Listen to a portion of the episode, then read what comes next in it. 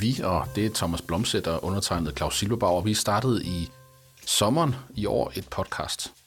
Og planen var faktisk ikke anden, at vi ville prøve at eksperimentere med det her medium. Og øh, ikke mindst under den her covid-19-pandemi fortsætter den samtale, som vi begyndte en gang i gymnasiet. Og det har været i 92. Og som ikke rigtig har stoppet siden. Øhm, og det er en samtale, der har handlet om alt, faktisk. Der er ikke mange emner, vi ikke har været omkring. Øhm, men det har altid endt med at blive talt op i de store mønstre, de store dynamikker og teknologierne bag det hele. Og det, det, det tror jeg, der har gjort den her samtale var interessant at, at fortsætte i så mange år. Og så tænkte vi, hvorfor ikke bare optage det? Øhm, og det er så blevet til øh, 29 episoder indtil videre, inklusive en specialserie om den pandemi, vi desværre står midt i, øh, som jeg pakker ned i 12 afsnit. Og det her, det er simpelthen den 30. episode, og det bliver også sæsonens sidste, fordi vi skal have noget juleferie. Øhm, og sidde og kugelure i vores coronaskjul. Men øhm, i dag skal vi kigge tilbage, og vi skal tale om de emner, som vi har talt om i løbet af 2020.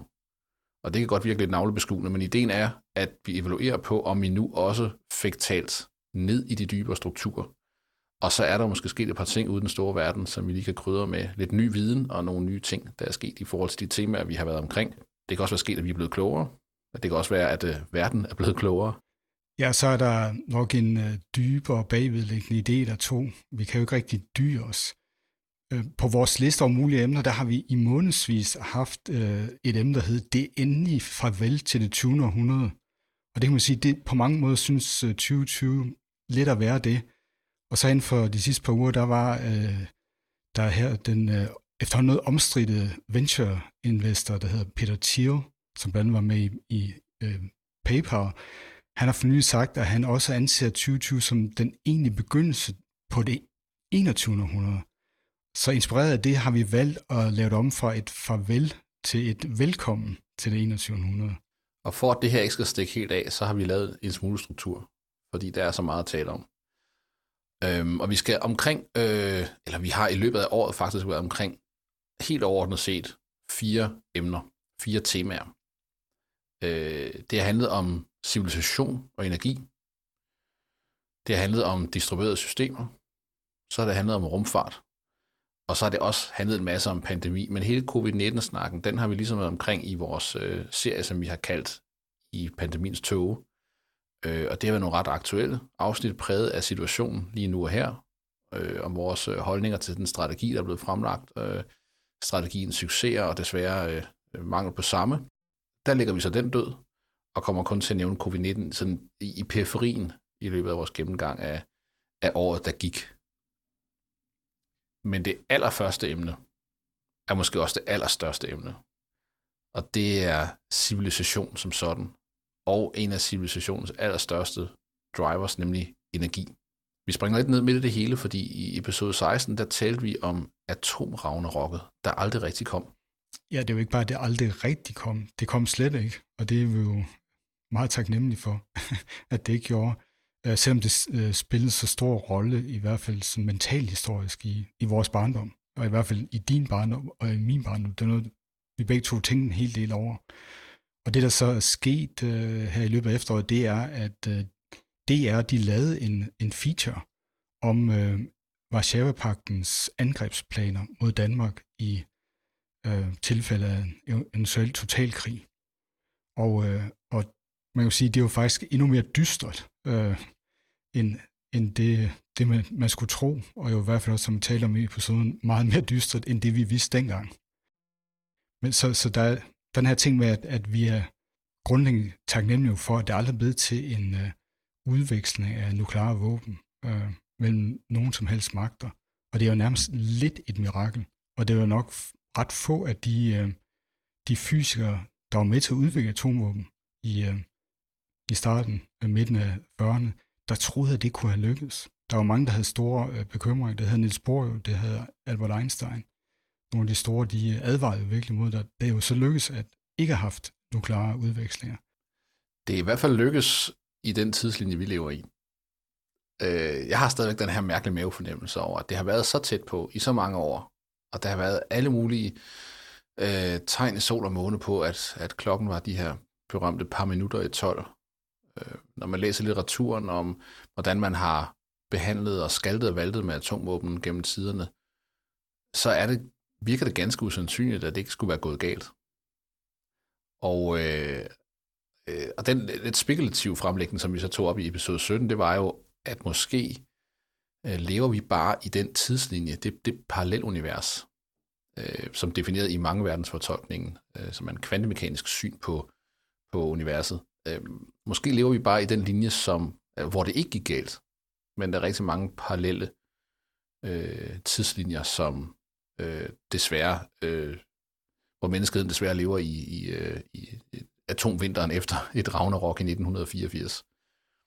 Det er selvfølgelig spekulativt, men øh, jeg kan ikke helt gøre mig fri af tanken alligevel. Det kan være, det er noget, vi bliver nødt til at vende tilbage til i en, i en senere episode.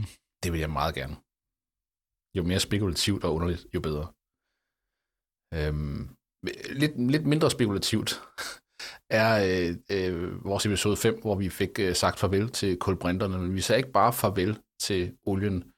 Øh, vi sagde faktisk også lidt provokerende tak. Og øh, det gør man normalt ikke ustraffet i vores dage, men vi slapper afsted med det. Øh, det sjove er jo, at Danmark nu faktisk har stoppet olieeventyret i Nordsøen. Der skal stadig pumpes noget olie op, der er nogle kontrakter, der skal have lov til at løbe ud, men vi søger ikke efter ny olie. Og man har ligesom indset, at øh, kulbrinteproduktionen må falde.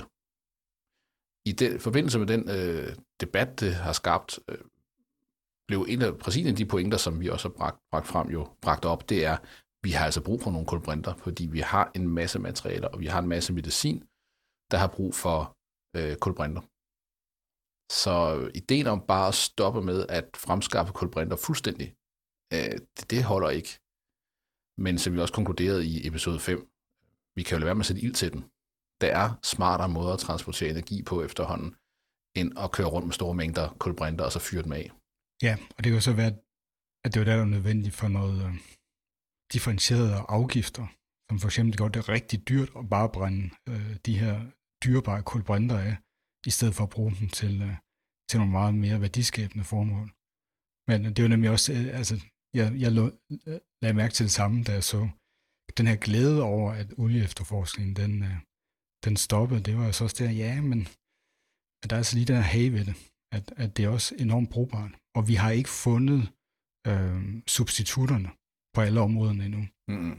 Så vi, vi vil blive ved med at have brug for de her øh, kulbrinter, der er blevet skabt øh, af dinosaurjuice, som du kaldte det, øh, en del år endnu. Men øh, lad os øh, skynde os og stoppe med at brænde af. Det er i hvert fald den dårligste måde at bruge dem på.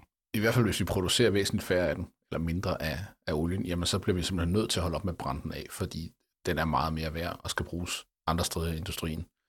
Så det kan være, at, at, at det ligesom fører en, en, en, en, en god ting med sig på den måde, at vi så bruger kulbrinterne lidt mere forsigtigt, fordi prisen vil stige, og så er det simpelthen for dyrt at brænde af.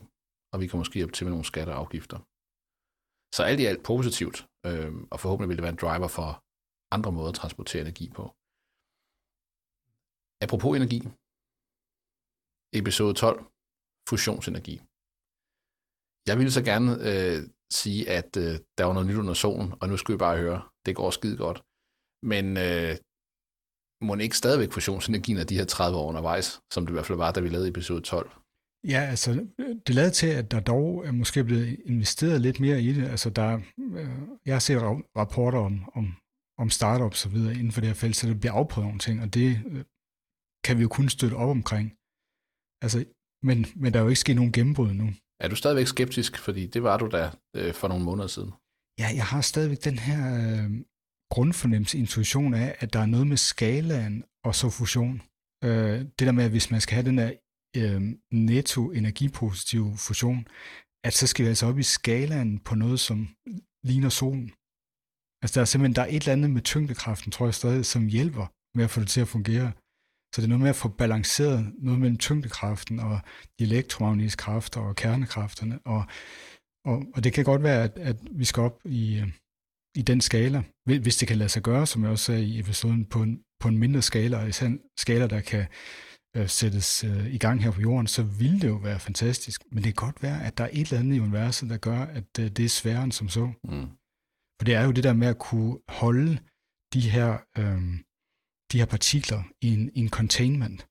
Øh, og, og der skal virkelig ikke meget kontakt mellem de her partikler med de energier, som de har, og så en eller anden form for omgivelser, for at så, så fiser øh, energien ud af, af processen, og så kan man ikke gøre den netto energipositiv. Og det er jo det, er jo det der er den hellige gral, det er jo, at øh, det bliver en fusionsproces, som, øh, som netto genererer mere energi, end vi skal stoppe ind i den for at øh, sætte den i gang. Men det er netop den hellige gral, fordi hvis vi først når dertil, det vil jo ændre alt. Altså vidderligt, ikke? Næsten gratis, næsten forureningsfri energi i rå mængder, når vi får skaleret op, ikke? Jo, så er der så dog stadigvæk det, som vi ikke skal glemme, det er jo, at øh, der er også meget i energi, der handler om distributionen. Mm-hmm. Og, og der sige, hvis, hvis øhm, omkostningerne per kilowatt-time øh, begynder nærmest at gå mod 0 i fremstilling, så der vil stadigvæk være omkostninger for at få den hen til der, hvor den skal bruges. Øh, og der kan så også igen være noget af det med, hvis det nu viser sig, at fusionsenergi godt kan bringes til at fungere på jorden, men vi skal op i en, en skala på mindst øh, det, der svarer til nuværende atomkraftværker, eller større, for at, at den kan køre nettoenergipositivt, jamen så løser det jo ikke umiddelbart vores øh, distributionsproblem, fordi øh, så får vi nogle meget store enheder, hvor der skal være nogle meget lange øh, netværk. Men, men, men det er dog et kendt problem, ikke? Det er jo et problem, vi også løser i dag, fordi vi har central energiproduktion på den måde.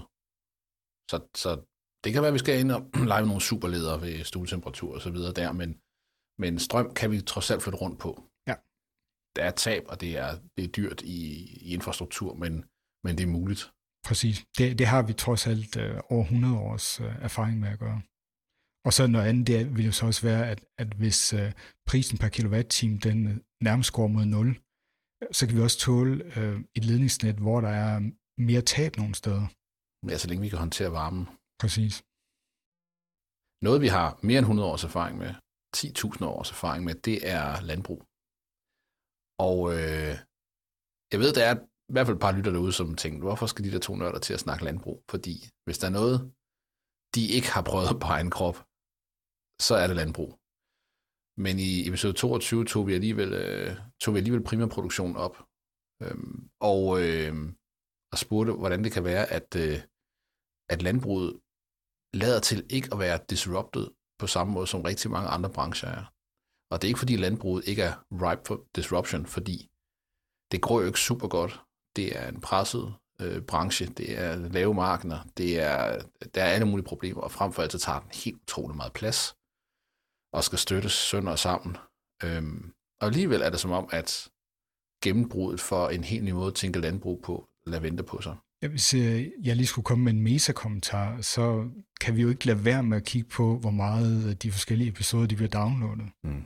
Og der synes jeg, det er lidt synd, at den her episode 22 ikke er blevet downloadet helt så meget som andre episoder, fordi jeg tror, den, det var faktisk skide god. Vi overraskede lidt os selv med, hvad, hvad der var at tale om i det her emne. Så, så vi, vi kan opfordre her til, at hvis man ikke har hørt den, så, så giv den en chance her mellem uh, jul og nytår, eller i begyndelsen af nyår, mens, uh, mens der er lidt mere nedlukning, end der har været ellers.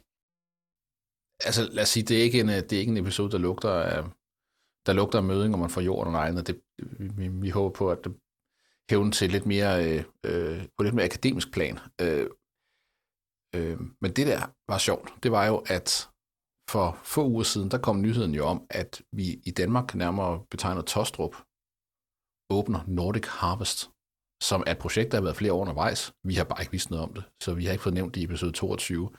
Men Nordic Harvest er, øh, hvad hedder det, øh, øh, barn af en fyr, der hedder Anders Riemann, som øh, øh, har sat sig alt, hvad han ejer har, på at lave et vertikalt landbrug.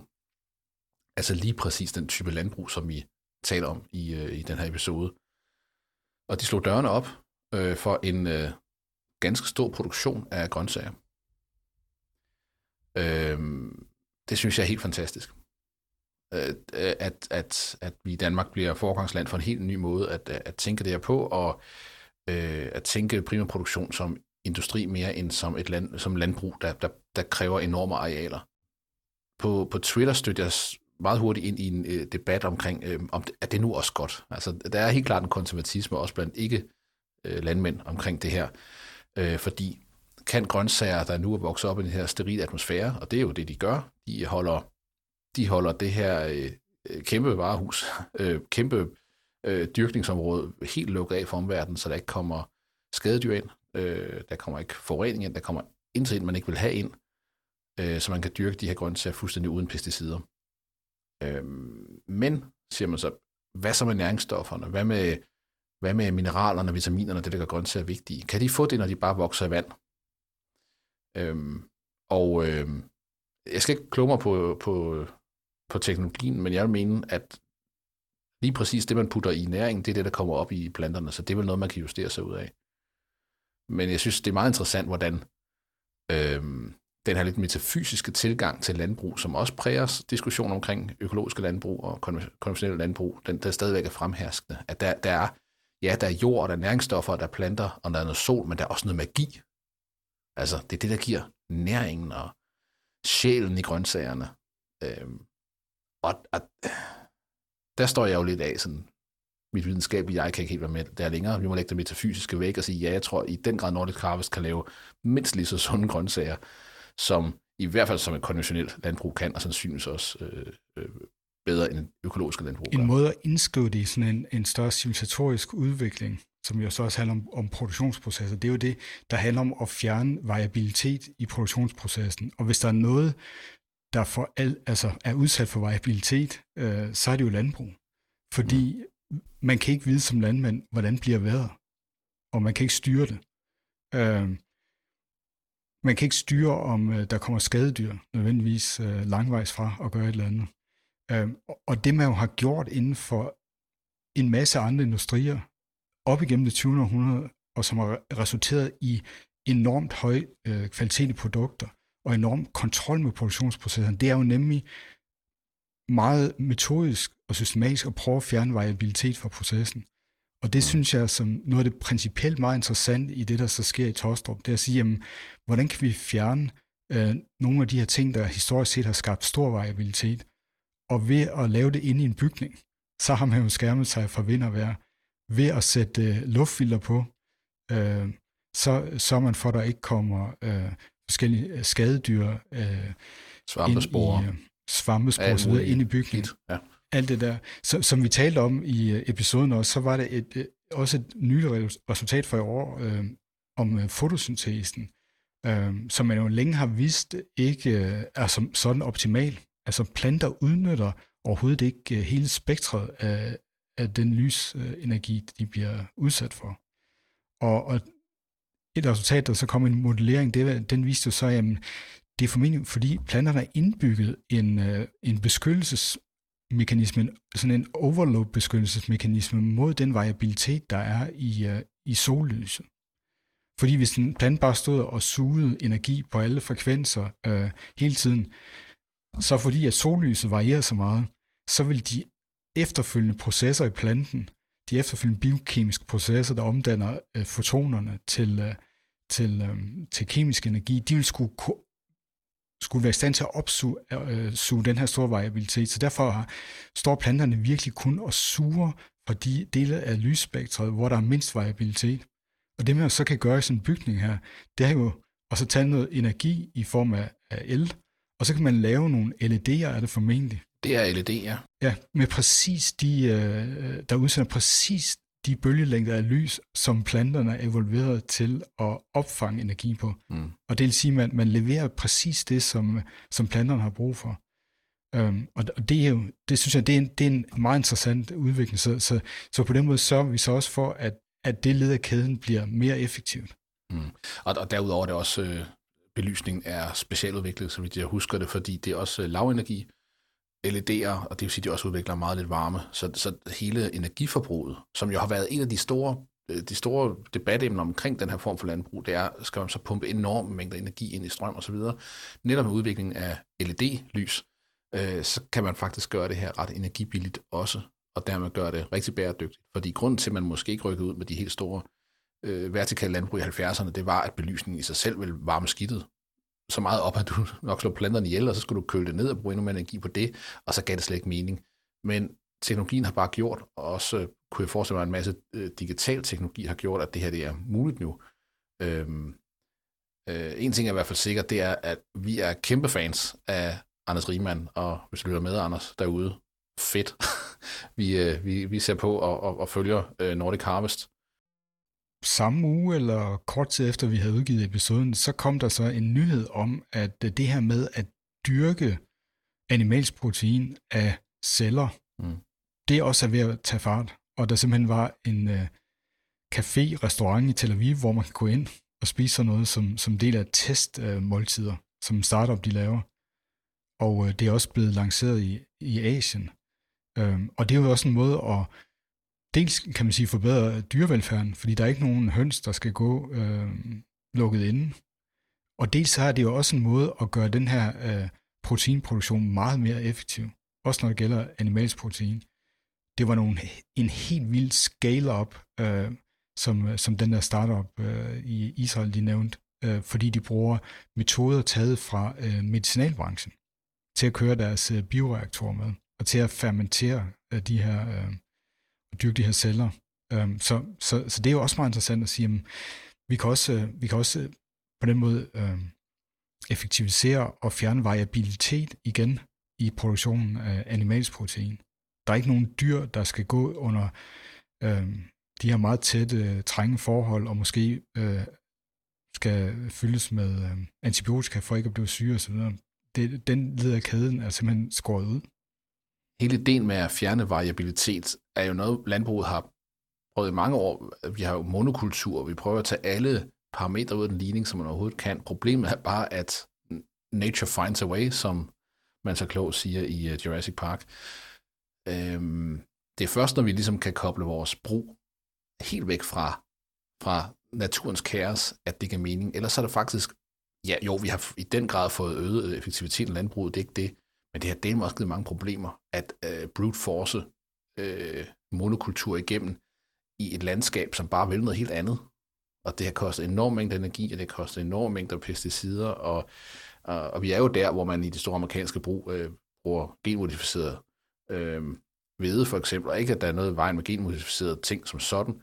Det virker bare lidt fjollet at genmodificere noget, så du derfor så kan bombe det sønder sammen med øh, Roundup øh, for at slå alt andet ihjel. Altså, det, det, det virker bare som en omvej, og jeg synes, øh, den her form for brug øh, er, virker som en mere øh, æstetisk, enkel og smuk vej til resultatet. Og det kan ikke kun være skidt, når man ligesom har den der fornemmelse. Og et eller andet sted er, er det øh, den måde at lave landbrug på, eller lave primærproduktion på, øh, synes jeg er et meget godt billede på den tro, som vi i hvert fald deler på, at de kriser, som menneskeheden står over for nu, dem skal vi ikke, dem kan vi ikke gøre op med, eller komme ud af, ved at skrue tiden tilbage. Øhm, det eneste, vi kan, det er ved at udnytte den teknologi, som vi besidder, og som vi bliver bedre, bedre til at beherske, og så øh, vækste os igennem kriserne, men gøre det på en grøn og bæredygtig og teknologisk avanceret måde. Og det snakker vi om i episode 10, som vi kalder negativ vækst. Og titlen var ligesom udtryk for noget, som vi bestemt ikke tror på. Den ideen om økonomisk negativ vækst som en øh, måde, vi kan løse kriser på. Ja, og en af de pointer, som, som vi fremførte, det er jo også det der med, at hvor er det lige, vi skal skære så i alle de her komplekse øh, forsyningskæder, vi har fået opbygget. Øh, hvor at, at der er jo ikke, øh, der er jo mange produkter, hvor der er jo ikke et enkelt menneske, der overhovedet har overblik over øh, alle de teknologier, der indgår, og alle de forskellige øh, komponenters beskaffenhed og, og deres herkomst. Øh, så, så derfor så, øh, er den her idé om negativ vækst, at vi ligesom, at vi kan skrue ned, øh, bare, vi kan bare skrue ned for forbruget. Øh, den kan måske se tillokkende ud på et meget ordnet niveau, men noget af det, vi tog fat i, det var jo det, at det lader til, at hvis man konkret skulle gøre det, øh, så øh, er det virkelig noget af en, en tårnet problematik. Ikke? Fordi hvor er det præcis i den her øh, computer, vi sidder ved, at, at vi skal skrue ned for noget, eller fjerne noget, som som, øh, som skal gøre, at vi samlet set øh, gør væksten negativ. De mest radikale typer vil jo så mene, at du slet ikke skal have den computer. Og, og øh, at civilisationen er stukket af, vi øh, render og laver alle mulige ting, der slet ikke er nødvendige, og vi bruger en masse teknologi, som koster mange penge at bygge, og udbytter nogle mennesker i, i, i andre lande, og, og, og, og vi bliver simpelthen tilbage til et tidligere sted. Øhm, altså jeg synes, det er både naivt og fuldstændig uholdbart, øh, at vi har en konstant i den her ligning, som er, øh, er bef- øh, antal mennesker på jorden. Vi kan ikke øh, skrue en civilisation tilbage til et tidligere sted, uden at begynde at tale om, hvor mange mennesker der, er, der skal brødfødes, for eksempel. Hvor mange mennesker, der ikke skal have ret til en teknologisk udvikling. Hvor mange mennesker, der ikke skal have ret til et køleskab eller til et transportmiddel. Og derfor kan vi godt sidde i vores øh, møgforkælede øh, første verdens samfund og, og sige, nu må det også stoppe, og øh, vi må skære ned, og vi må købe mindre kød, og det er fint nok. Det, det skal vi bare gøre, men, men vi kan ikke vi kan ikke få milliarder af mennesker til at, at øh, komme til det samme indsigt øh, på det her tidspunkt. Øh, netop når, når der er nogle lande, der først lige har fået smag for, for øh, hvad en forbrugende mellemklasse har sjov og ballade, ikke? Øh, middelklasse hedder det ikke, ikke mellemklasse. Øh, så, så, så det er en uholdbar idé, og jeg synes mere, det er en, øh, det, det nærmer sig en øh, småreligiøs øh, tendens, synes jeg. Hvis jeg må komme med en sådan personlig anekdote eller mm-hmm. erindring, nu er det jo ved at være, være juletid her, så for nogle år siden, så øh, kørte jeg ned øh, langs øh, østkysten af USA, stort set øh, fra New York til Florida for at holde jul, og, øh, og der var vi igennem historiske Williamsburg, som er en, øh, et et, øh, et museumsby, der øh, ser ud som øh, en gang i slutningen af 1700-tallet og sådan noget.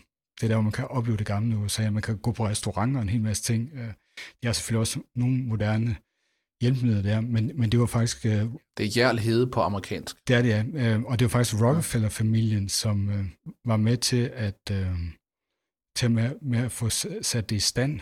Og hvis jeg ikke husker galt, så er det i min min øh, navnebror Thomas Rockefeller, tror jeg han hed, som var en af dem, ikke, som var med til at, at, at få det stand. Og det, de havde så gjort, det var, nærmest, det var det, der gjorde mest indtryk. Det var, de havde taget det hus, som han boede i i 40'erne og 50'erne, når han var dernede for at overse opførelsen af den her by, eller restaureringen af den. Og så har man holdt det i den tilstand, som det var der cirka 1948 eller et eller andet. Øhm, og det svarer jo sådan lidt til, til, til amerikansk hjem, som vi har set det, i Disneys uh, juleshow, de gamle tegnefilm. Men det var interessant at se, hvordan det så så ud indeni. Og da jeg så det, så slog det mig, det her, det var, en, det var hvad en Rockefeller havde adgang til i slutningen af 40'erne. Et af verdens rigeste mennesker. Et af verdens rigeste mennesker, og man kan godt se, at det var dyre materialer, altså øh, møblerne, det var dyrt, øh, øh, der var silke og alle de her ting. Men jeg kunne også bare se, jeg vil ikke, jeg vil overhovedet ikke få noget som helst i verden bytte med den Rockefeller, som er en af verdens rigeste mennesker dengang, i forhold til, hvad de havde til rådighed af netop teknologi. Der var vist det fjernsyn, der var selvfølgelig en radio, men det, det var, hvad selv Rockefeller havde adgang til dengang. Mm. Og det, vi har oplevet øh, og fået adgang til, især digital teknologi, øh, siden øh, midten af 80'erne, det vil jeg bare ikke bytte væk. Der er, ingen, der er ingen vej tilbage. Der er kun fremad. Men så skal vi være enige om, hvordan vi flytter os fremad. Det, det, det er der, det er spændende. Og det er der, politikken kommer ind. Fordi vi kan i den grad gøre det forkert. Der har vi et frit valg, men vi kan ikke gå tilbage. Vi kan ikke afskaffe teknologi, der er opfundet, og som vi oven købet har glæde af. Øhm, og nu nævner du ting i hjemmet, men øh, hvis vi kigger på medicinskabet og teknologier inden for, for, for biomedicin og kirurgi, der er også nogle ting, vi helst ikke vil af med endnu, og, og det er teknologier, som, på, som alle andre teknologier øh, er en del af den store teknologipyramide. Øh, man kan ikke bare fjerne nogle enkelte ting. Det, det hele hænger sammen i et stort økosystem. Men jeg kunne godt tænke mig at holde lidt fast i den anekdote der, fordi den foregår jo i USA.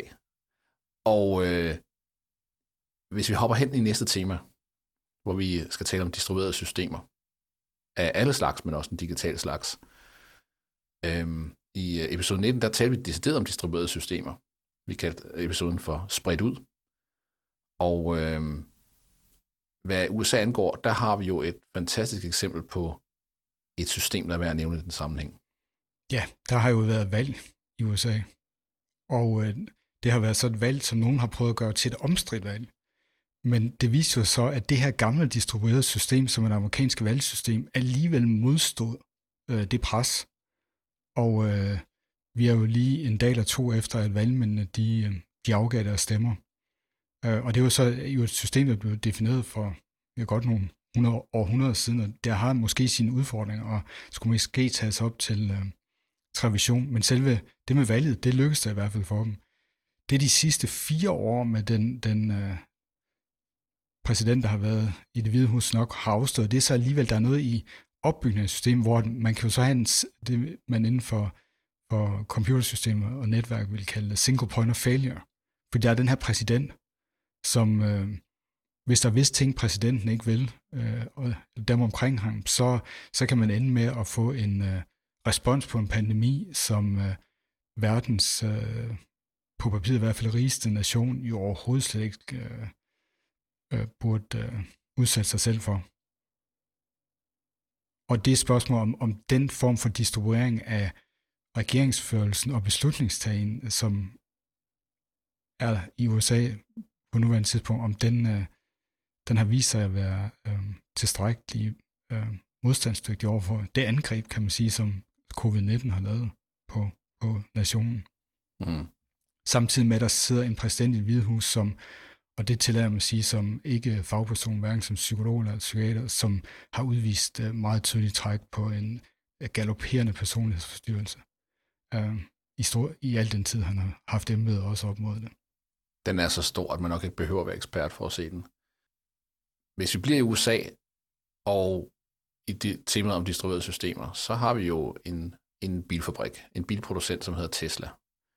Og i øh, episode 23, der fik vi talt meget om Tesla, og det er altså ikke sådan, de har sponsoreret noget. Det er bare, det forholder sig bare sådan, at hvis du kigger på alle autonome biler derude, så er Tesla dem, der er længst fremme. De er i hvert fald længst ude i markedet med deres teknologi. Og hele hemmeligheden bag Teslas måde at lave selvkørende biler på, er jo et distribueret system.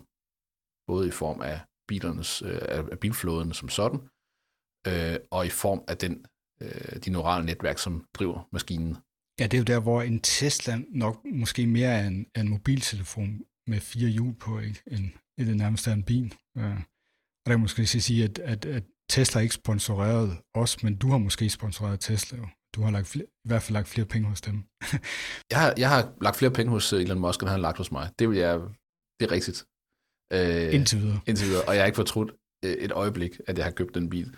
Øhm, øh, og det er øh, fascinerende, en fascinerende gadget, og jeg synes, det er fascinerende, at den skal komme fra USA, som jo, når man kigger på, hvad der sker i USA lige nu, tænker vi jo meget, meget tæt på, på en bananrepublik og, og et, et, et udviklingsland øh, på mange områder. Jeg tror, hvis du kigger på dele af den amerikanske økonomi og på, på dele af, på dele af samfundet, den måde, det hænger sammen, jamen, så vil du klassificere det som et uland. Øhm, og samtidig har vi Silicon Valley, som, som Øh, er stadigvæk en driver i højteknologi. Øh, naturligvis øh, stærkt udfordret af, hvad der sker i Asien, men, men stadigvæk sker der ting i Silicon Valley, som bare har øh, vendt sig til at knække problemer på en anden måde.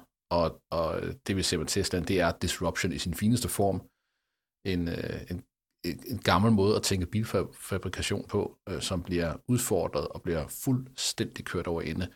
Sidst jeg tjekkede, var Teslas værdi øh, den samme som de tre største øh, konkurrenters øh, markedskapital. Altså, det er en enorm spiller nu, selvom de laver færre biler end de andre. Ja, der skal man jo ikke glemme, at det, det distribuerede system, som er aktiemarkedet, det er jo ikke så meget måske nødvendigvis øh, handler om, hvad der sker lige nu, men hvilken forandring man tror på, man kan få af sine penge i fremtiden. Øh, absolut. Og øh, selvom Elon jo igennem årene har, har beklaget sig over, at Tesla blev shortet, så har i år i hvert fald øh, vist en ret, øh, ret øh, imponerende vækst i den øh, aktiekurs. Aktiemarkedet er et distribueret system, og det viser også bare, at distribuerede systemer behøver ikke at være specielt intelligente eller specielt rationelle overhovedet. Øh, det, øh, man aktiemarkedet mener at kunne se noget Tesla, som øh, analytikerne måske ikke kunne se, øh, eller kan se. Øh, hvem der så får ret, det bliver spændende. Du nævnte Silicon Valley, og der er også noget, der er sådan sket inden for de sidste par uger, og det er, at uh, Silicon Valley nærmest ser ud til at være i gang med i hvert fald i et eller andet omfang at distribuere sig selv væk fra det fysiske sted, som vi har kaldt Silicon Valley. Mm. Øhm, Elon Musk var jo en af dem, der øh, annoncerede her inden for de sidste par uger, at han jo simpelthen havde forladt, det var så LA, øh, og flyttet til Austin, Texas, som øh, andre øh, teknologivirksomheder også har udset. Der er nogen, der taler om Miami, og det handler så især også om nogle helt øh, lokale problemer med regeringsførelsen i byen San Francisco området, hvor man synes, at, at det er blevet gjort for, for svært. Men covid har jo selvfølgelig også, øh, også skubbet til den proces, og så har Silicon Valley jo selv øh, været med til at bygge en masse af de værktøjer, der har muliggjort, at man jo netop kan distribuere sit arbejde i vidensvirksomheder på en måde, som jo overhovedet ikke var muligt for, for bare 10 eller 20 år siden. Mm. Og der har været lidt nogle ting, der kørt på Twitter. Nogle har lavet øh, grin sådan med Vogue-synspunkt, øh, som hvad har Silicon Valley overhovedet gjort for at hjælpe med covid-19-pandemien? Ikke? Og så det der med, ja okay, mm. det, det, er, det er noget af den her IKT-produkter, øh, øh der er blevet udviklet, som gør, at du kan ligge på din sofa og overhovedet og sende et tweet, hvor du stiller et spørgsmål. Det er sgu da også et dumt spørgsmål. Altså, det er sikkert et spørgsmål, der der blev stillet over en videokonference, ikke? Mm-hmm. Altså, øh, ja, det, øh, det, det synes jeg, øh, den, den, den, lad, lad os bare lade den stå for sig selv der. Ham her, Elon Musk, lad os nævne ham, og så, prøv, og så lad os sige, nej, det bliver altså ikke sidste gang i aften. Det gør det ikke, fordi manden er blandet ind i stort set alt, hvad vi taler om. Men han var i hvert fald med til at øh, ligesom genopleve den her idé om, at, øh, at det er en rigtig Silicon Valley-idé. Hvad nu, hvis vi alle sammen i virkeligheden lever i en simulation? Og det talte vi om i, i episode 25, og som vi kaldte, er vi bare kode? Øhm, og vi konkluderede jo, at nej, det tror vi sgu ikke. Vi bare er ikke den form for kode, i hvert fald ikke digital kode eksekveret på noget hardware, som simula- simulationshypotesen øh, i hvert fald påstår eller foreslår, vi kunne være. Men det er jo en, altså igen, det paradigme og den diskurs, der udspringer af, af den digitale tidsalder, vi lever i, og drevet af, af Silicon Valley, hvor du øh, mener, at alt kan programmeres, jamen hvorfor ikke hvorfor ikke prøve den af og sige, måske er vi bare selv software? Og det er så der, hvor at hvis 2020 indvarsler sådan, øh, den egentlige begyndelse på det 21. århundrede, så kunne det godt være, at der er nogle gang i nogle øh, sådan tektoniske bevægelser øh, i fysik også. Og det, det har vi også kredset om i andre episode med det der med, at øh, fysikken har været lidt øh, kørt fast i en del år i forhold til nogle af de helt sådan grundlæggende spørgsmål om øh, universets øh, beskaffenhed øh, på, på det dybe niveau, også på de store skalaer. Og, og det er jo så også der, hvor de her idéer om, øh, om computational univers øh, har fået lidt mere øh, opmærksomhed. Der er Steve Wolfram her i år, som er kommet ud med hans øh, Wolfram Physics-projekt, som øh, karrierefysikerne måske ikke er så begejstrede for, men han har kan man sige, i mange år opbygget en base ved at netop have et softwarefirma, og på den måde tjene til dagen af vejen, så han kan, øh, han kan forfølge nogle idéer, som måske har været meget svære at få øh, finansieret mm. Øh, som forskning inden for fysikken. Så det kan også være, at, at noget, der, det, der kommer til at for alvor at sætte gang i det 21. århundrede, det er, at nu skal vi altså sådan godt 100 år efter relativitetsteorien og kvantemekanikken, så skal vi altså have fundet ud af noget noget nyt konceptuelt gennembrud, som gør, at øh, vi kan komme videre med de spørgsmål. Præcis, og det synes vi, der er meget mere kød på at tale om, end, at, end, end den her lidt, synes vi, sådan konstruerede eller søgte model omkring en simulering, som vi lever i, som nogle andre kører på noget hardware, de har bygget. Det, det, det bliver sgu lidt primitivt, men, men, men det er lidt mere, den mere abstrakte øh, del af den øh, diskurs, det er det, som vi taler om i, øh, i episode 8, faktisk, øh, som vi kalder beregninger hele vejen ned, hvor vi taler om ideen øh, bag et beregningsmæssigt univers, men ikke ideen om, at nogen har bygget noget software, der simulerer vores univers, men at naturen, den dybe struktur i vores univers, måske bør betragtes eller beskrives som beregninger, computations, mere end øh, den måde, som den klassiske fysik prøver at øh, beskrive øh, universet på øh, med varierende held. Ikke? Øhm, men altså, hvis det viser sig, at vi faktisk øh, er nogle små stumper kode af nogle, nogle små digitale testmarsvin, der render rundt i en digital labyrint, så vil jeg godt lige viderebringe til eventuelle programmører derude, at øh, det er ikke sjovt længere, og det her covid-19-hejs, det kan godt stoppe nu, så kan man, der er nogle processer, man godt kan nulstille, ikke? Så den bragt videre, hvis der er nogen, der lytter med derude, der har en vis indflydelse på det. Vi skal til det tredje tema, som året har handlet om, og det er også et stort tema. Det handler om rumfart. Og øh, det er jo det er et tema, vi vender tilbage til jævnligt, og det kan vi også garantere, at øh, anden sæson bærer præg af, fordi det er så definerende for den tid, vi lever i nu, og jo bare utrolig spændende. Ikke bare vores tid, men, men også vores egen personlige historie. Det er et emne, der interesserer os øh, i hvert fald 40 år. Ikke? Ja, vi er jo en generation, der er født og opvokset med rumfarten. Så det har betydet rigtig meget. Har du stadigvæk din Saturn 5-model? Den har jeg stadig, ja. Og nogle Ja, andre. det er godt.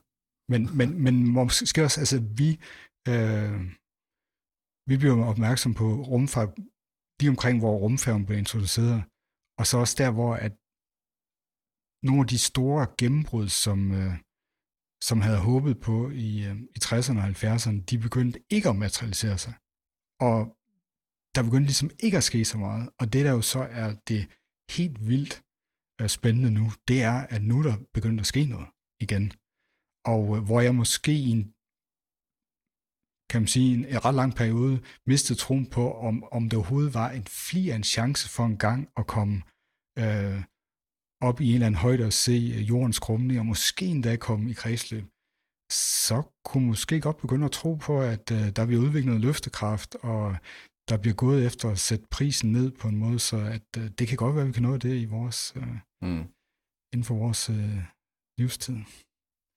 Ja, fordi det, efter Apollo, altså der var rumfærgen, og selvfølgelig har russerne fløjet, men det er jeg synes allerede dengang, man kunne mærke sådan en vis, øh, jeg ved ikke, om man kan det træthed, men det, det, var ikke, det var ikke ligesom i tegneserierne, vel? Og det var ikke ligesom øh, det, det, man kunne have forventet, efter at vi i slut 60'erne og i løbet af 70'erne fik gang i nogle månelandinger. Det var måske som om, at vi dengang var lidt forud for vores tid. Det var ikke skrevet noget sted, at vi skulle sætte fod på månen. Det var kun med en gigantisk indsats og helt utrolig mange penge, øh, og, og en indsats lanceret af en karismatisk præsident, som, øh, som gjorde, at man kunne gøre det. Øh, i, I andre paralleluniverser var der sgu nok gået nogle, nogle 10 år mere, før at, at, øh, at vi var nået dertil, hvor vi måske er ved at være nu. Men det vi snakker om i episode 7, var jo, hvad Apollo øh, sat gang i af teknologisk udvikling. Og, og vi har nok ikke været der, hvor vi er i dag, hvor vi faktisk kan bruge computerkraften til at, at, at indlede et nyt rumeventyr, hvis ikke det havde været for den her massive indsats øh, i, i, i 60'erne. Nej, vi øh, kom jo med en skærpet pointe i forhold til, hvad den egentlige sådan, massive udkomme af Apollo-programmet var. Og det var det, som ikke var tydeligt, da vi var børn i starten af 80'erne. Fordi der havde, var vi ikke noget langt op på kurven, men den, kurve, som Apollo-programmet sat gang i, og det, det er i hvert fald min påstand, det er jo den eksponentielle vækst i antallet af transistorer, som, øh, som man kan komme på computerchips. Og det er det, man kalder Moore's Law. Og, øh, og, og det er jo simpelthen fordi, at Apollo-programmet satsede på de her øh, mikrochips i, øh, i starten af 60'erne, som ingen andre rigtig satsede på. Altså IBM, de turde ikke at lave deres system 360 dengang, baseret på mikrochips. Men man havde simpelthen brug for en computer, der var lille nok øh, til, at øh, man kunne tage den med sig ombord på rumfartøjet, så man kunne navigere hele vejen til månen og tilbage igen. Øh, at øh, der var nogen, der tog den her øh, beslutning hos NASA og sammen med Draper Labs hos MIT, som lavede styringscomputer, at øh, vi bliver simpelthen nødt til at satse på den her helt nye teknologi, og så hjalp NASA jo simpelthen øh, den her industri gennem sine kvalitetskrav, øh, og at NASA nogle år øh, aftog øh, 100% af, af produktionen, simpelthen med at få spundet den her industri op i omdrejning, og få sat den her øh, stræben efter forbedringer, øh, gjorde den til en del af industriens DNA, og det var så den, der gjorde, at vi har jo kunnet øh, opleve sådan noget som, at da vi fik vores første computer i, i, i 80'erne, der, der havde de måske 2 kilobyte øh, hukommelse. Og man kunne, man kunne øh, tage og låne bog på biblioteket med programmer, og de var så lange, at de ikke kunne være i hukommelsen. Det har jeg i hvert fald oplevet flere. ZX81 havde faktisk kun 1 kilobyte. Du skulle ud og købe en ramudvidelse på en kilobyte, for at du kunne taste alle programmerne i før omtalte bog ind, ellers så brugte du simpelthen hele udkomsten på den. Ja. Og jeg havde så... Men det var der, hvor vi var, og så, og så lang tid siden er det jo ikke, synes vi jo nu. Nej, og så, nu sidder vi med maskiner, ikke, der har, øh, der har øh, ramt at tælles i gigabyte, og, og, øh, og, øh, og lagerplads, der tælles i terabyte. Ikke? Og, og det er jo kun fordi, der har været en eksponentielle vækst. Og, og det vil jeg mene, det er, at vores digitale verden i dag, øh, den er, skylder i den grad en hel del øh, til, til Apollo-programmet. Og hvis nogen derude synes, at Thomas' stemme er ekstra smød, så er det simpelthen fordi, den i dag bliver processeret i en spritny M1 fra Apple. Øh, øh, sidste, nyeste skud på stammen inden for CPU-kraft øh, og RISC-processorer. Det kommer vi sikkert tilbage til sæson 2, hvad der sker på den front. Øh, men øh, det, der i hvert fald sker nu på rumfarten, det er jo banebrydende, det er skældsættende. Og, og det, der skete dengang i, i 60'erne, øh, det, det underlige var kølvandet fra det måske, lærte os mere om beregningskraft og computernes evner til at flytte øh, vores civilisation og vores teknologi, end det egentlig lærte os om rumfart. Og nu vil jeg ikke underkende, at det også lærte os om rumfart, og, og, og, og det at komme kom, kom væk fra jordens tyngdefelt og, og, og ikke andet i kredsløb. Men det var ligesom bare ikke, det var ikke den traction, vi fik efter Apollo. Den traction, vi fik, det var den teknologiske udvikling på computersiden. Det har så gjort, at vi i dag kan lave et afsnit som episode 26, der handler om New Space, fordi vi er nået til et paradigmeskifte, hvor øh, privat enterprise overtager det, som de store statsstøttede og statsdrevne øh, virksomheder som NASA for eksempel, eller institutioner som NASA, øh, kun kunne gøre for få år siden. Øh, det er jo også øh, den episode, der fik os omtalt i podcastet Rumsnak. Ikke? Og, og nu skal vi lige bevare vores cool her, og ikke blive fanboy men det er jo stort at øh, uh, blive omtalt af Tina Ibsen, og ikke mindst uh, af manden med Danmarks blødeste radiostemme, Anders Høgh Nielsen, i, et, uh, i deres helt fantastiske podcast. Så skud ud til, til Tina og uh, Anders for et fedt podcast og for at nævne os. Tak for det. Noget af det, der er sket siden vi lavede episoden om New Space, det er jo, at uh, SpaceX uh, har gennemført uh, deres testflyvning med det, de kalder Serial Number 8 af deres Starship.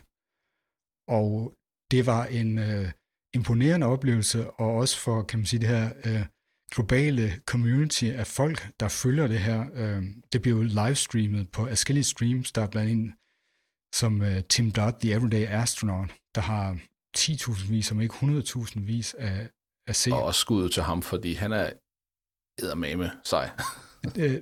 man siger, at Haddad han har fået opbygget et, et lille øh, rumfartsmedieimperium på ganske få år, hvor han startede for nærmest ikke at vide noget om rumfart. Han ved så meget i dag. Det er jo helt latterligt, altså hvad han kan speks på de mest obskure raketter bygget gennem tiden. Ikke? Det, det er dybt imponerende. Og det er jo så der igen, hvor de her distribuerede systemer, det gør muligt for et globalt publikum at følge med i noget, som i virkeligheden er en mm. total niche-ting. Ikke? Ja. Og, og, og det, det, jo, det kunne jo ikke lade sig gøre, dengang øh, vi sad og ventede på rumfarten, rumfærdens opsendelse i april 81. Det var jo kun DR, der kunne transmittere noget for den, øh, når der lige var plads på sendefladen. Mm. Men, men det fede er jo nu, at der er nogen, der overvåger, hvad der foregår hos øh, SpaceX i Boca Chica i Texas, på samme måde som ornitologer, de sidder og overvåger ørneredder. Der er jo simpelthen sat uh, camps op, der filmer 24 timer i døgnet, og der er mm. Øh, timelange live-kommentar. Øh, blandt andet så Serial Number 9 her i weekenden, den, øh, den, den begynder at læne sig op af, af den øh, høje hal, den, er blevet, den bliver bygget ind så de må have en kran ud og rette den op igen. Og det er jo sådan noget, som der så bliver siddet og kommenteret om, og der bliver filmet live af de her streamer. Der er en fantastisk profil, øh, en, en kvinde, der kalder sig Boca Chica Girl, som, øh, jamen hun må jo have kamperet øh, uden for det her kompleks i måneder og år, fordi der er altid streams fra hende. Øh, og og øh, hun har investeret i nogle gigantiske zoomlinser, for hun kan komme helt tæt på øh, og se, hvad der sker inde øh, bag hegnet. Det er jo en, en, en, en folkeliggørelse af rumfart, som vi aldrig har set. Ja, og det gør så også, at netop ved den her øh, testflyvning, øh, som Serial Number 8 den lavede, så er der, øh, der er simpelthen øh, videoer fra et utal af vinkler, øh, og der har blandt andet Tim Dodd og hans team, de har så klippet nogle fede videoer sammen, der viser, hvordan den, den fløj, og hvordan den performede. Og det, der skete, det var jo, at øh, den her testflyvning var så vellykket, at selv Elon Musk, han blev overrasket over, hvor meget der lykkedes. Og det, der lykkedes, det var, at øh, Starship jo som der er bygget af en ganske almindelig slags industrielt stål i virkeligheden, øh, gennemført helt centrale elementer af dens øh, flyveprofil.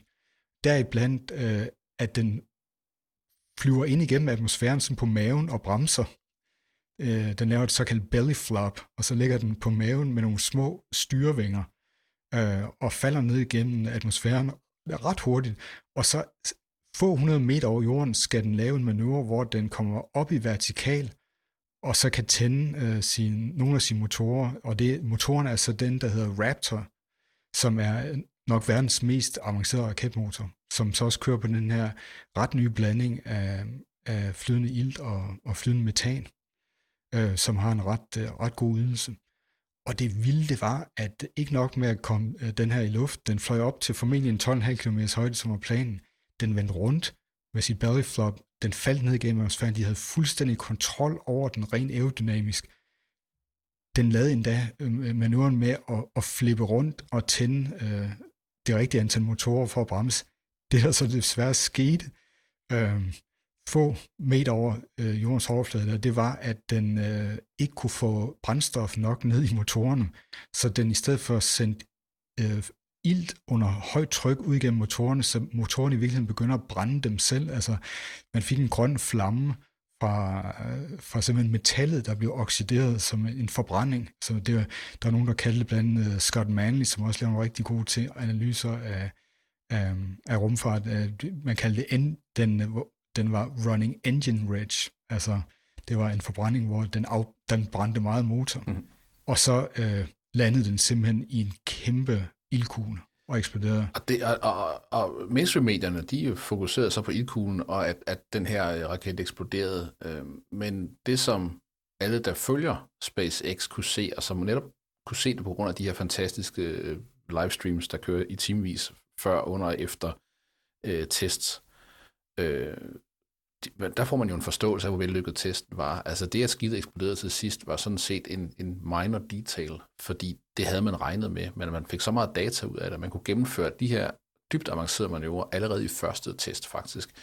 Man har haft statiske test, man har, man har hoppet øh, med, med, med prototyper af den her raket, men, men så gennemført en lang en test i, i, hvad der faktisk er første hug, er, er helt usædvanligt.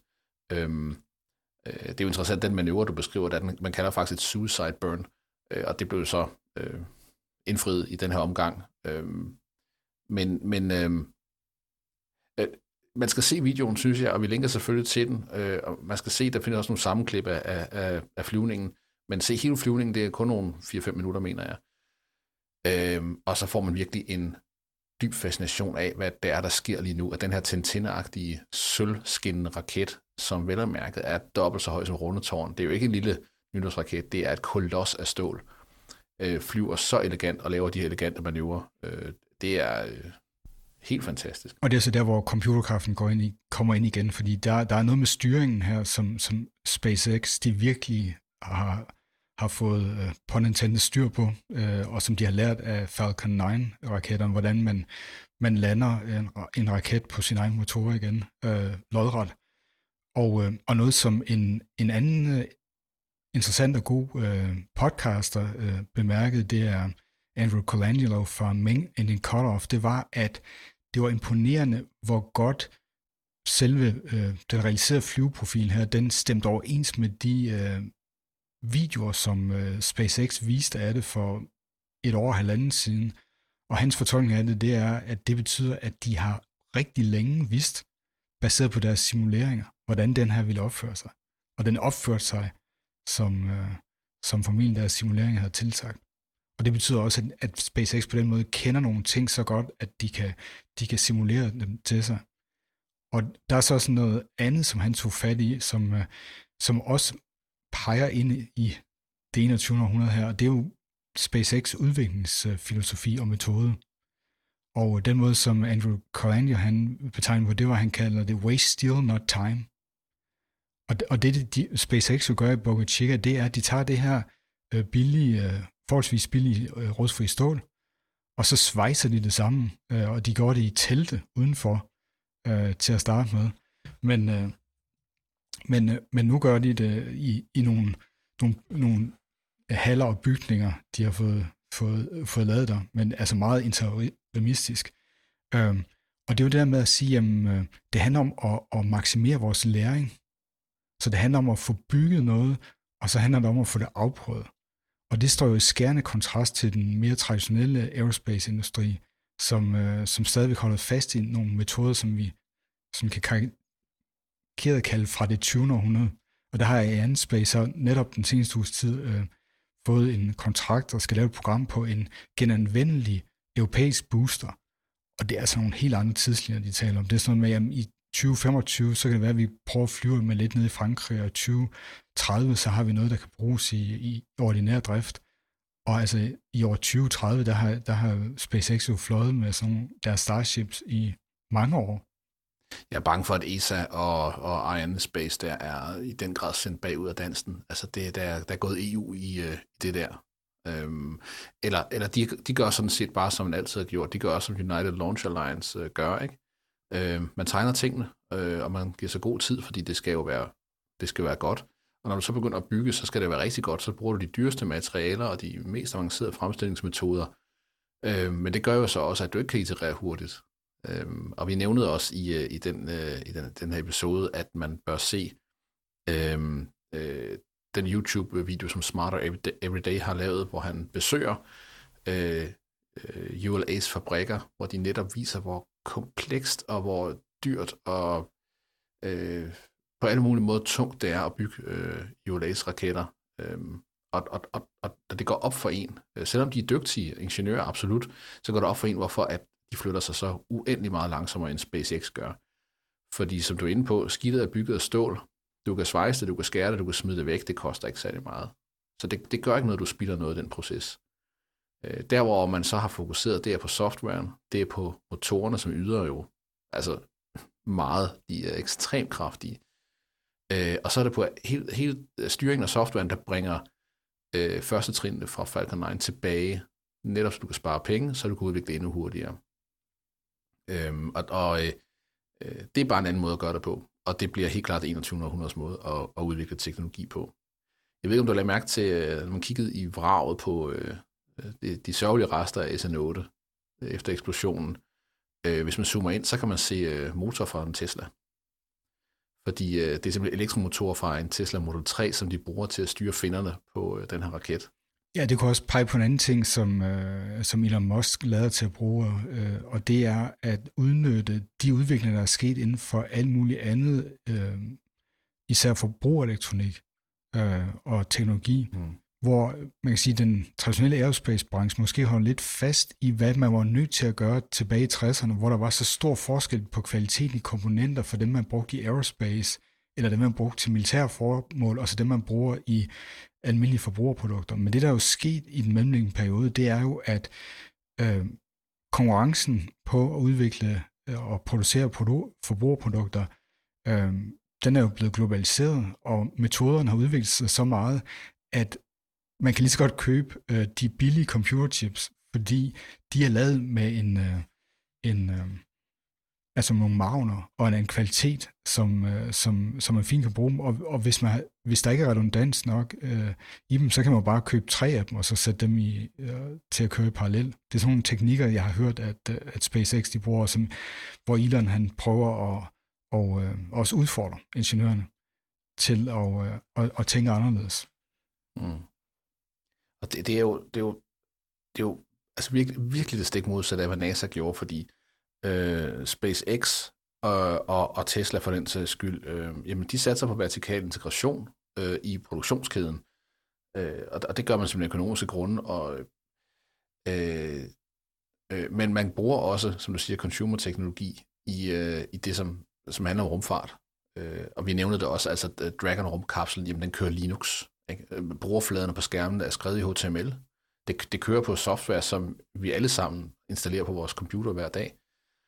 Øhm, men, men det, som NASA gjorde, det var, at vi bygger det hele fra bunden af. Alt skal være space grade, alt skal være perfekt, alt skal være custom, bespoke designet til det her. Og så udliciterer vi det. Så vi, altså, så vi, vi bygger det fra bunden, men vi, vi lader nogle andre gøre det og tjene penge på det. Øh, det er kan vi jo så se nu i bagklodskabens lys, en virkelig, virkelig dårlig måde at flytte sig på hurtigt. Øh, og, og, øh, og det er måske et af de helt store paradigmeskifter i, i, i det, der sker nu i, inden for New Space, det er, at man, øh, man laver også om på hele sin supply chain. Øh, man tænker det anderledes, og man tænker udviklingsprocessen anderledes. Og der er så nogen, der tager den en, øh, en tak længere, som vi også nævnte, Relativity Space, som, som simpelthen vil 3D-printe deres raketter, og på den måde har fået andel af komponenter øh, i sådan en raket meget, meget langt ned. Øh, en til to størrelsesordener og færre komponenter. De har så ikke øh, opsendt noget nu, men de har fortsat deres meget vellykkede øh, motortest, mm. øh, som de laver på et øh, center, der hedder Stennis. Så når vi i episode 28 taler om ingeniørtankegang, så er det måske vigtigt, at vi skældner mellem ingeniørtankegang i det 20. århundrede, og den ingeniørtankegang, som i høj grad kommer til at drive det 21. århundrede. I denne episode tager vi udgangspunkt i en artikel, som disser ingeniørtankegang lidt, meget faktisk, øhm, og, og beskriver den som en, en kantet, øh, regneaksdrevet måde at, øh, at øh, reducere verden på. Øhm, og det kan til dels være rigtigt, hvis man taler om en meget konservativ måde øh, at lave ingeniørtankegang på. Men øh, ingeniør bliver også klogere. Og det der måske, som du siger, er et af tegnene på det store spring ind i det 21. århundrede, nu 20 år inde i det 21. århundrede, øh, det er, at ingeniørerne begynder at tænke anderledes, og begynder at låne fra, øh, fra andre tænkemåder, men stadigvæk applicere det, de er gode til, øh, og som, som SpaceX er fantastisk til, det er øh, det, som ingeniører er sat i verden for, at bygge ting. At, at konstruere ting, som er bedre end det, vi havde i går.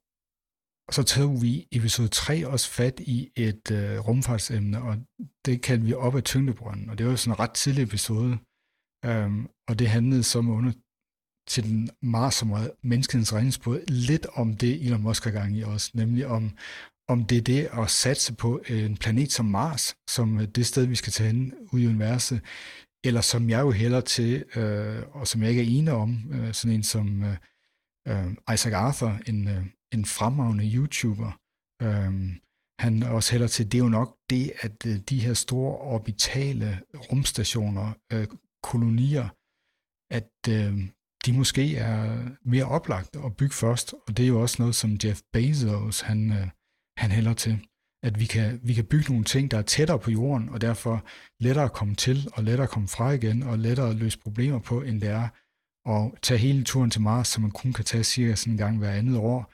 Øhm, et sted hen, hvor der er øh, lidt for lidt atmosfære, øh, der er måske en ret giftig jordbund, øh, en masse problemer, der er i hvert fald 15 lysminutters forsinkelse på signalerne. Altså, der er mange svære ting ved at tage til Mars først, hvorimod at øh, der er muligheden for en masse industri og, øh, og andre ting meget tættere på jorden, og i det her jord-månesystem, som vi er en del af. Mm. Men som vi har været inde på nogle gange, så er øh, det der med rationale, det er jo ikke altid så nemt at håndtere. Og øh, efter at Mars blev en stor ting, blandt andet på grund af før omtalte Elon Musks planer, jamen så er der kommet så meget populær øh, øh, underholdning, der handler om Mars, at Mars er ligesom blevet en ting. Mars er blevet... Øh, altså jeg tror, det kunne ende med at blive en selvopfyldende profeti, fordi vi ved jo udmærket godt, hvad politikere de handler ud fra, og hvis der er brug for politisk støtte til det her, så vil det være nemt for en politiker at sige, ja, husker vi det til Mars. Og øh, så lur mig, lur om ikke vi når til Mars, om det så bliver vores redningsbåd, om det så er der, vi, øh, vi slår et permanent telt op, der kommer noget rationale i spil, fordi det kan godt være, at det viser sig for svært. Men, øh, men månelandingen i 69 var heller ikke drevet af, af ren rationale, vel? Det, det, var ikke, øh, det var ikke det smarte af USA at gøre, hvis ikke det var fordi, at man havde en lille ting kørende med russerne på det tidspunkt. Øh, og alligevel nåede vi det op, måske ovenikøbet flere årtier før skæbnen ville. Så lad os nu se, om, øh, om ikke vi når til Mars alligevel, om ikke andet så øh, for at lige plante fladet og så tage afsted igen. Jo, men... Finder vi så noget derop? Øh, ja, det er jo så et godt spørgsmål. Altså, jeg, jeg tænker også, øh, det er mere som, at selvfølgelig kommer vi til Mars, men øh, jeg ser nok mere som destination for en eller anden form for meget dyr ekstremsport, og så noget forskning. Øh, mm. Ligesom at øh, der er ikke så mange, der bor på Mount Everest eller på Sydpolen. Men, øh, men det er et spændende sted at udforske, og det er et sted, hvor man kan udfordre sig selv også. Øh, men det der med, om, om vi møder nogen, der, det er også øh, det er noget skeptisk overfor. Jeg tror ikke rigtigt på det. Øh, og, og som også øh, nogen har anført, blandt andet øh, Nick, Nick Bostrøm, øh, svenskerne, som stod bag øh, ideen om, øh, om øh, simulationen og simuleringshypotesen, at øh, der er nogle ting, som vi egentlig helst ikke vil finde derude. Øh, fordi hvis, hvis vi finder sådan et tegn på liv, øh, der har været på Mars, så er det måske så godt tegn for os. Fordi vi har ikke fundet, vi, ikke fu- vi har først fundet det på det tidspunkt, det er uddødt, og vi har ikke andre tegn på liv i universet, og det kan godt tyde på, at så er der et eller andet i universet, der måske ikke er så øh, venligt indstillet over for liv alligevel. Og det, at det jo så er en, en anden form for øh, filter, der måske kan filtrere os fra senere mm. i forløbet. Mm. Og det var noget af det, vi talte om i vores episode 21, som handlede om, øh, om Drake-ligningen og Fermi-paradokset især, som er det her spørgsmål om, når nu universet er så stort og så gammelt, hvorfor kan vi så ikke observere nogle andre øh, teknologiske civilisationer, ligesom vores egen? Ja, enten fordi de ikke er der, eller fordi at de få, der er der, de er blevet slået ihjel af en katastrofe. Ja, der er jo skrevet bøger med sådan 7500 forskellige mulige forklaringer på Fermi-paradokset. Mm. Og, og, hvis, og dem vil vi ikke gå igennem nu. Dem vil vi ikke gå igennem. Hvis man interesserer sig mere for det, så skal vi igen uh, henvise til Isaac Arthurs uh, fremragende YouTube-kanal, hvor han har en hel serie om uh, Fermi-paradokser også, og forskellige løsninger. Han nørder igennem på et kosmo, altså kosmologisk og civilisatorisk dybt, dybt plan. Ja, det kan vi roligt ja. sige og har, og har helt sikkert også været en inspiration til, til vores podcast her, at vi overhovedet gik i gang. Det som jo, øh, det der dukkede op i nyhederne, øh, jeg tror det var kort efter, vi lavede den her episode 21, nej det var fremme før, men det var øh, fundet af fosfingasser i Venus' atmosfære, hvor man lige fik det der lille gip, som vi også engang fik, da man fandt en øh, meteorit fra Mars med en, øh, noget, der godt kunne være afsondring for noget, der måske engang havde været liv. Øh, lige pludselig ser vi øh, fosfingas, i hvert fald altså spor øh, af fosfingas lige over, øh, så man kunne få et signal, men man var ikke helt sikker på det. Øh, og fosfingasser kan på jorden kun laves øh, af liv, mener vi. Så hvad, hvad, har vi måske fundet tegnet på, at der har, eller der er biologisk liv et eller andet sted i Venus, øh, på Venus eller i Venus' atmosfære? Det var en øh, nyhed, som jeg synes havde en, en ret kort levetid, og jeg vil også sige rent selv, så jeg, jeg tror ikke rigtigt på det. Jeg tror, det er en eller anden proces her i øh, øh en eller anden geologisk proces, en uh, proces i Venus' atmosfære, hvor der er jo et kæmpe højt tryk, og der er en hel masse svovlsyre og sådan noget. Det, der, sandsynligheden taler nok for, at, at der er en eller anden måde at generere fosfingas på, som vi ikke har indset endnu. Mm. Og det er også, øh, hvad, hvad Anders Høgh og, og Tina Ibsen kommer frem til i, i Rumsnak, hvor de også tager emnet op. Det igen Hør den podcast, den er fantastisk. Det var faktisk en gennemgang af alt, hvad vi har talt om i, øh, i 2020 i vores podcast. Øhm, noget, vi, noget vi ned i det dybe systemer, synes du, fik vi fat i mønstrene, og, og fik, vi, fik vi afdækket nogle af de her ting nedenunder øh, fænomenerne, som vi ser dem jeg håber da i hvert fald, at øh, måske har kunne bibringe folk med nogle, nogle tanker, som øh, de ikke havde tænkt før, men hvis vi skulle tænke det i termer af den her, den egentlige overgang mellem det 19. eller det 20. og det 21. århundrede, øh, så er der jo helt klart sket noget med, med, med det digitale, og det her, man kan sige, det står jo vores hjerter nært. Øh, men, men måske også en, en overgang, som covid har sparket til, som at vi har nok haft gang i digitalisering de sidste øh, 20-30 år, men der sker måske også noget, hvor at, at vi har gang i en, man kunne kalde det en dematerialisering, altså hvor der er simpelthen ting, hvor vi, vi fjerner det materielle, eller vi gør det materielle nærmest ligegyldigt, og, og selv sådan noget som øh, SpaceX udviklingsproces kan næsten ses som det, det der med at øh, netop øh, øh, waste steel, not time. Altså stål, det er sådan en ting, som man kan man kan modellere nogle designs i en computer, og så bygger vi det, og så afprøver vi det, og så, så er det det, og det kan virke som spild, men, men det er jo så der, hvor at netop også digitaliseringen, den kan jo også hjælpe os til at få, få gjort tingene langt mere cirkulære. Jeg vil sige, uden, uden digitalisering, øh, så kan vi heller ikke få, få en meget mere cirkulær måde at bruge materialer op på, for det kræver alt sammen koordination, og det er jo netop koordination, vi kan gennem det distribuerede netværk. Øhm, og så er der måske netop med distribueret det, at det 20. havde en meget mere monolitisk til, måde at tænke, øh, tænke på. Altså, der var en nationalstat, der var, der var den vestlige verden, der var Sovjetblokken øh, uh, osv. Øhm, den måde, man styrede virksomheder på. og der ser vi også noget her med, også med arbejdslivet, og den måde, at man kan distribuere arbejde, som kan digitaliseres. Øh, alt arbejde, der handler om at træffe beslutninger, der handler om at gennemgå information, øh, udvikle idéer, øh, meget af det kan jo udvikles øh, digitalt og laves di- distribueret, og, og det har vi set øh, sådan de første tendenser til i fra år 2000 og frem, men covid-19-pandemien har jo for alvor gjort det klart for mange flere, at det kan lade sig gøre.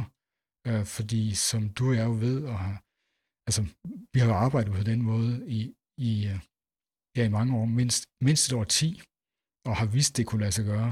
Man har også kunne se, at der, der er meget, der har holdt andre tilbage fra at gøre det. Og nu kan man sige, at, at pandemien jo virkelig har, har tvunget nogen til at gøre det, der var muligt. Og så har vi så den der ting nok om, hvordan udvikler vi komplekse teknologiske systemer og får dem til at spille sammen med, med de udsnit af virkeligheden, som, øh, som vi skal arbejde sammen med, hvor at uh, de her iterative metoder uh, jo også helt klart er blevet meget mere åbenlyst for folk, øh, og jo så også er i stand til at kunne accelerere fra de, øh, de, øh, de mere gammeldags uh, ingeniørprocesser og udviklingstankegange fra, fra det 20. århundrede. Og med de ord og det her overblik over året, der gik i vores lille podcast i hvert fald, så vil vi sige pænt tak for, at du lyttede med her på episode 30, som er det sidste og også det længste i vores første sæson som podcaster. Vi vil gerne garantere, at vi vender tilbage med en sæson 2, og håber på, at du har lyst til at lytte med på den. Vi høres ved på den anden side. God jul og godt nytår for os.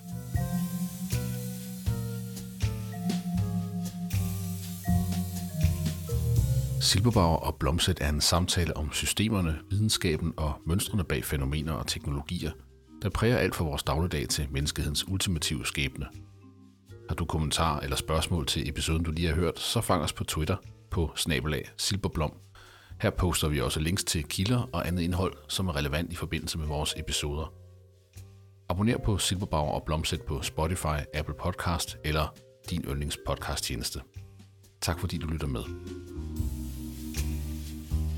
thank you